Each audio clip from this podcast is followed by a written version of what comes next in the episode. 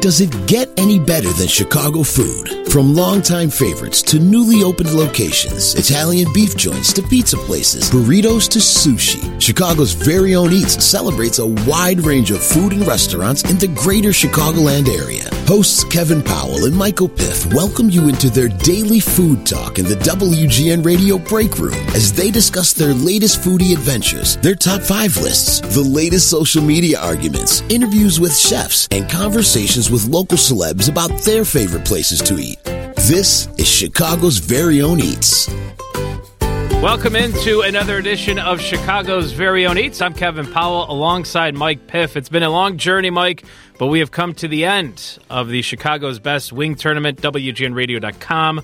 Uh, before we announce the winner, give us kind of a rundown of how it played out, how many votes. There were a lot, much like our pizza and Italian beef brackets. This got a huge response. Correct. So we kicked things off with the start of football season. That was the whole idea of this because you need to have wings when you watch football. And we had 32 wings places. We actually got recommendations from people across Chicagoland to get these in. So it wasn't just us choosing these places. Mm-hmm. And uh, man, the response was fantastic. We do acknowledge that around the Elite Eight there was some shenanigans suspicious and we activity. Suspicious activity. Yeah, I think that's a good way to put it.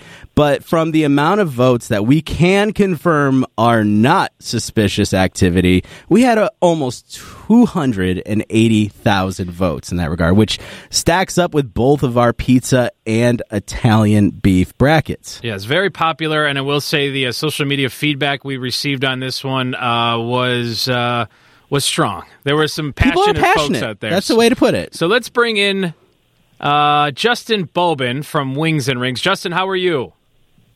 I'm very good, sir. Well, we want to let you know that you have won the first ever WGN Radio Chicago's Best Wing Tournament. Congratulations, Justin. Wow, that is awesome. I appreciate it, gentlemen. I don't think there was a single place that promoted this tournament as much as you guys did, which really says a lot about how you got to the championship and actually kind of went back and forth in this championship round with Timothy O'Toole's. I know you know Humberto, and uh, and, and actually, it's it's from what I understand, you actually might you worked with Timothy O'Toole's at one point. So I didn't work for him. I worked with him in a Got it. previous life uh, of a job. Okay. Yeah. That, okay, that I've makes known sense. Junior for many years. Justin, I know you had some support from the 108 crew. I know uh, a good amount of those guys. You got Beef Loaf down there, My Sock Summer. Uh, it, it appeared they were helping the push for Wings and Rings. They they were doing their little part. I think they were more preoccupied with some other things, mainly alcohol. But um, they did contribute. Yes.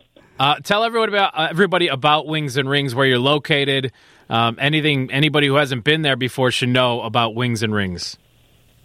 Sure. Um, well, one thing is we've been here for 15 years. We opened in July of 2008.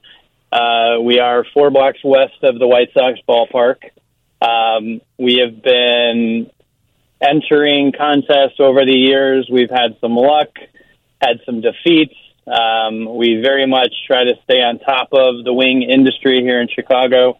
Uh, we are locally owned, unlike uh, what some other people were saying on Twitter this week. Um, so we are locally owned. We are a franchise, but we are definitely owned and operated from local people like myself. Um, and we have many different flavors of sauces for our wings. We also have burgers. We have uh, salads. We have a full variety of meat lover type food as well as non meat eaters as well. So we have something for everybody here. Uh, we are a full service restaurant, so we do have approximately 200 seats in the building. Um, we do a lot of events around sports. Um, pretty much every Chicago team, we we have something going on at all times. We do autograph signings here. Um, we we do we're just active in general. Well, congratulations, Justin. Uh, what is the go-to wing sauce for you? Because I I've uh, yet to be uh, to visit Wings and Rings. So when I when I do uh, come visit you guys, what what wings should I get? Yes. I would say um, going back old school years ago, my favorite, and we still have it today, is our sweet Thai chili. Um, our most popular is probably our mango habanero and our traditional buffalo sauce. on the hot category.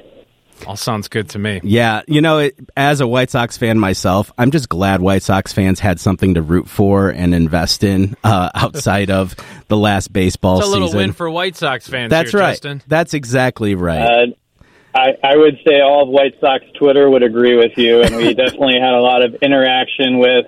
I'm looking at my Twitter account right now, and I'm just looking at all the people that had our, you know, had our back throughout this whole thing. And White Sox Twitter was huge for us this year. They are a passionate group. Justin, congratulations. Wings and Rings. Go check them out on the South Side. The first ever winner of the WGN Radio Chicago's Best Wing Tournament. Justin, thanks for coming on and congratulations.